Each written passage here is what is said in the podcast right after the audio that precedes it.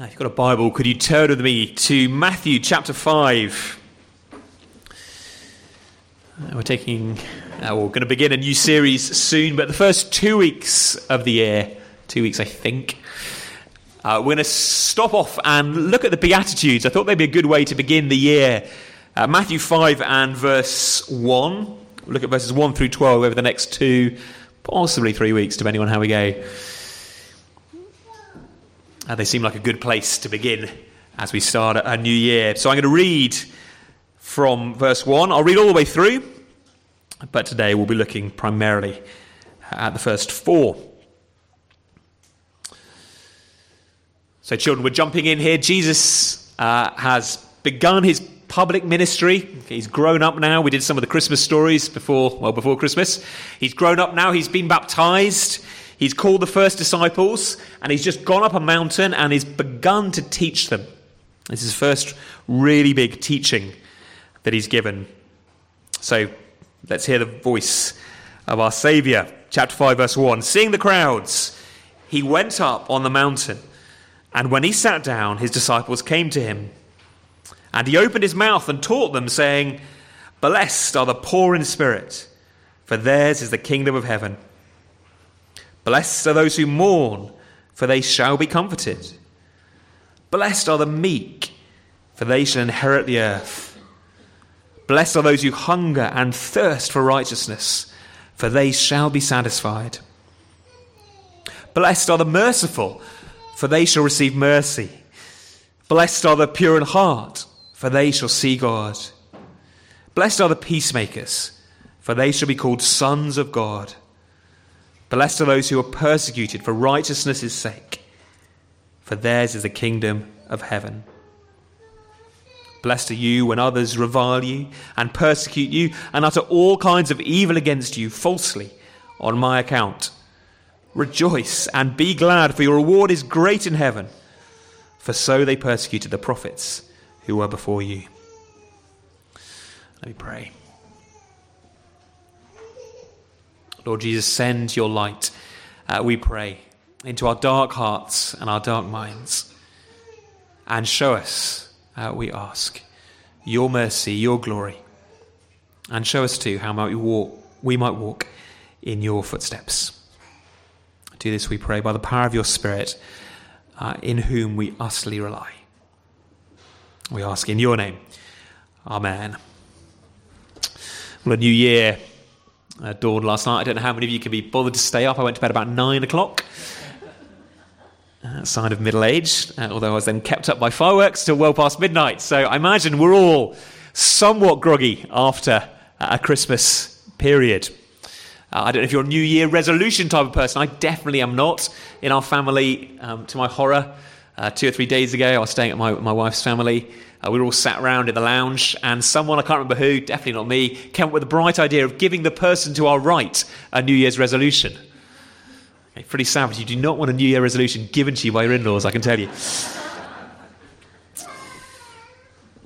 Uh, but, but if more generally, I was to say, what are your hopes for 2023?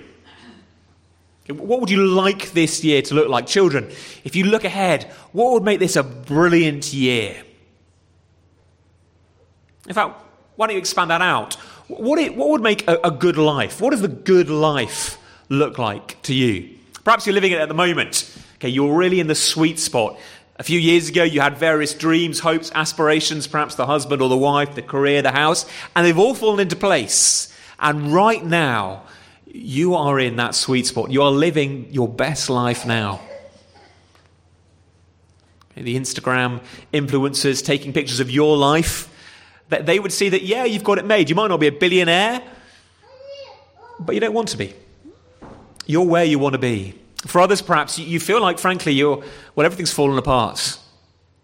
Life isn't in full colour, it's, it's black and white, that the music is minor, not major.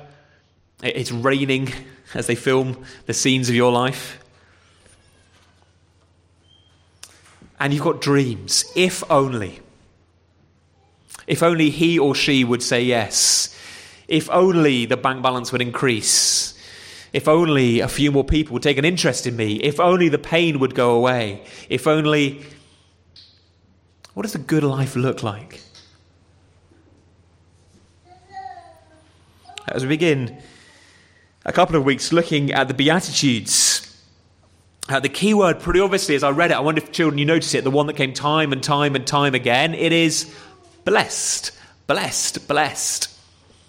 Now, there are actually two words that end up as blessed in our English New Testaments, two Greek words, children. The New Testament is written in Greek. And sometimes, well, you can't quite. You can't quite sort of translate them directly into English in a way that kind of shows the difference. So these two Greek words both end up as blessed when you come to English, uh, but they're slightly different. Uh, one of them is, is the kind of word, we get it in Ephesians 1. Um, blessed be the God of our Lord Jesus Christ, who has blessed us in every way with every spiritual blessing in the heavenly realms. It is the kind of blessing that means God is favoring you. Okay, the very word is about kind of God favoring you. But, but that isn't this word. This is a different word, makarios, for those who are interested. This is a different word. It, it's more a word about almost flourishing. When you read the, the genuinely clever people, the kind of commentaries and the people who really understand languages, and they, they really struggle to translate it. In fact, one of them, who's a sort of notable academic, you know, he's got more PhDs than you've had hot dinners, he ends up saying it's something like good on ya. okay. That's an academic really stooping to try and stretch for a right word. But, but it's to do with flourishing. I think perhaps the most helpful way to think about it is that when they translated the Old Testament into Greek, it's getting confusing now, isn't it? The Old Testament was written in Hebrew, children, but at one point they translated it into Greek because lots of the Jews were speaking Greek. Then when they translated Psalm 1, blessed is the man. They used this word, this same word that Jesus is using here in the Beatitudes. The reason that's helpful, uh, or at least I find it helpful, is the picture in Psalm 1 goes to speak about the man who meditates day and night on the word of the Lord, who doesn't uh, spend all his time walking around with, with scoffers and sinners, sitting with them, but instead he meditates day and night on the, day, on the word of the Lord. That man is like a tree planted by streams of water. It, it flourishes, it's fruitful. And when the word blessed is applied to that man, it's this same word that Jesus uses in the Beatitudes. It's, it's a word that is, is kind of about flourishing, the, the good life, if you like. This is the sign that things are going well. Now, of course, if things are going well, if you're flourishing, ultimately it's going to be a gift of God. So the two words aren't totally separate. But, but what Jesus is doing in, in the Beatitudes is describing the good life. It might be helpful uh, too, just sort of by way of introduction, to, to think about the contrast between these two blessing words. The first one, the God speaking well of you, approving you one, has an opposite, bless, and the opposite is curse. If you know the Bible story, you might know at lots of times blessings and curses are put as opposites. At one time, the people of Israel go up a mountain and they call blessings and curses out to one another. But this blessing word, the opposite of this blessing word, the matching pair, is not curse, but woe. In fact, later on in, in Matthew's Gospel, Matthew 23, Jesus will pronounce woes that kind of mirror these blessings. And woe, children, you know that woe is a kind of, oh no, woe, it's awful when. It's that kind of word. And so the blessing is the opposite. Oh, it's going well when. In other words, what Jesus is describing in the Beatitudes is the kind of the kind of life that's meant to make you say, ah, yes. children, do you have things that make you go, ah, brilliant? Okay, maybe you've been out playing football, you're muddy, you're cold, you come in and mum's run a really warm bath. Ah, perfect. Ah, that's great. Okay, or sausages and mash. Ah, yes. It's that kind of idea. Here is the flourishing life, which, of course, ultimately meets with God's approval because it is Jesus, the Son of God, who is speaking these blessings. So, no totally hard and fast difference, but it is helpful, I think, to understand that what Jesus is saying here is this is what a flourishing life in my kingdom looks like. Two things very simply this morning. First of all, that good life. The good life is a gift. The good life is a gift. This is verses 1 and 2. There's the setting again. Seeing the crowds, Jesus went up on the mountain. And when he sat down, his disciples came to him. What's going on as we, we begin the Sermon on the Mount is we're being given all sorts of reminders of the Exodus. Two particular things point us to the Exodus the speaker and the setting. Let's think of the speaker first. Who's speaking these words? Well, it's Jesus, of course. We know that. But if we'd read through Matthew's gospel, rather than just diving in at chapter 5, we'd see that Jesus has been presented to us in a particular way. Okay, the colours Matthew uses to paint the portrait of Jesus in Matthew 1 to 4 were well, colours borrowed from the Old Testament, and in particular borrowed from the story of Exodus. That the life of Jesus is meant to remind us of, mirror the life of Moses. Children, I wonder if you can remember the life of Moses very well. Remember what the, what's one of the first things we learn about Moses? The very first thing, in fact. When he's born, do you remember Pharaoh tries to kill him? There's a wicked foreign ruler who tries to kill him. What's the, one of the first things that happens to Jesus? There is a wicked foreign ruler, Herod, who tries to kill him. Uh, time goes on. Uh, what happens to Moses? Moses has to go into exile. A bit later in life, he tries to get killed again. He goes off into exile. One of the first things that happens to Jesus, he goes off into exile. His parents have to take him down into Egypt. Uh, eventually, he returns, and as he begins his public ministry, again, this is all in Matthew 1 through 3. 1 through 4, sorry. He, he comes to begin his ministry by coming into the Jordan River. Why? Well, because when Israel, or sorry, when Moses leads the people to begin the kind of great rescue, he comes through the Jordan. Sorry, through the Red Sea. It's a big crossing. And after Moses leads the people across the Red Sea, what does he do? He takes them to Mount Sinai. What does Jesus do as he's been baptized? He's come through the Jordan. He's gathered a people. What does he do? Well, he takes them to a mountain, verse 1. Now, they're not exact matches. As I said, it's more like impressions. But, but it is clearly there that Jesus is being pictured as, as a new Moses. In fact, throughout Matthew's Gospel, that pattern will continue. You might know there are five main blocks of teaching in Matthew's Gospel. The sermons aren't just sort of peppered here, there, and everywhere.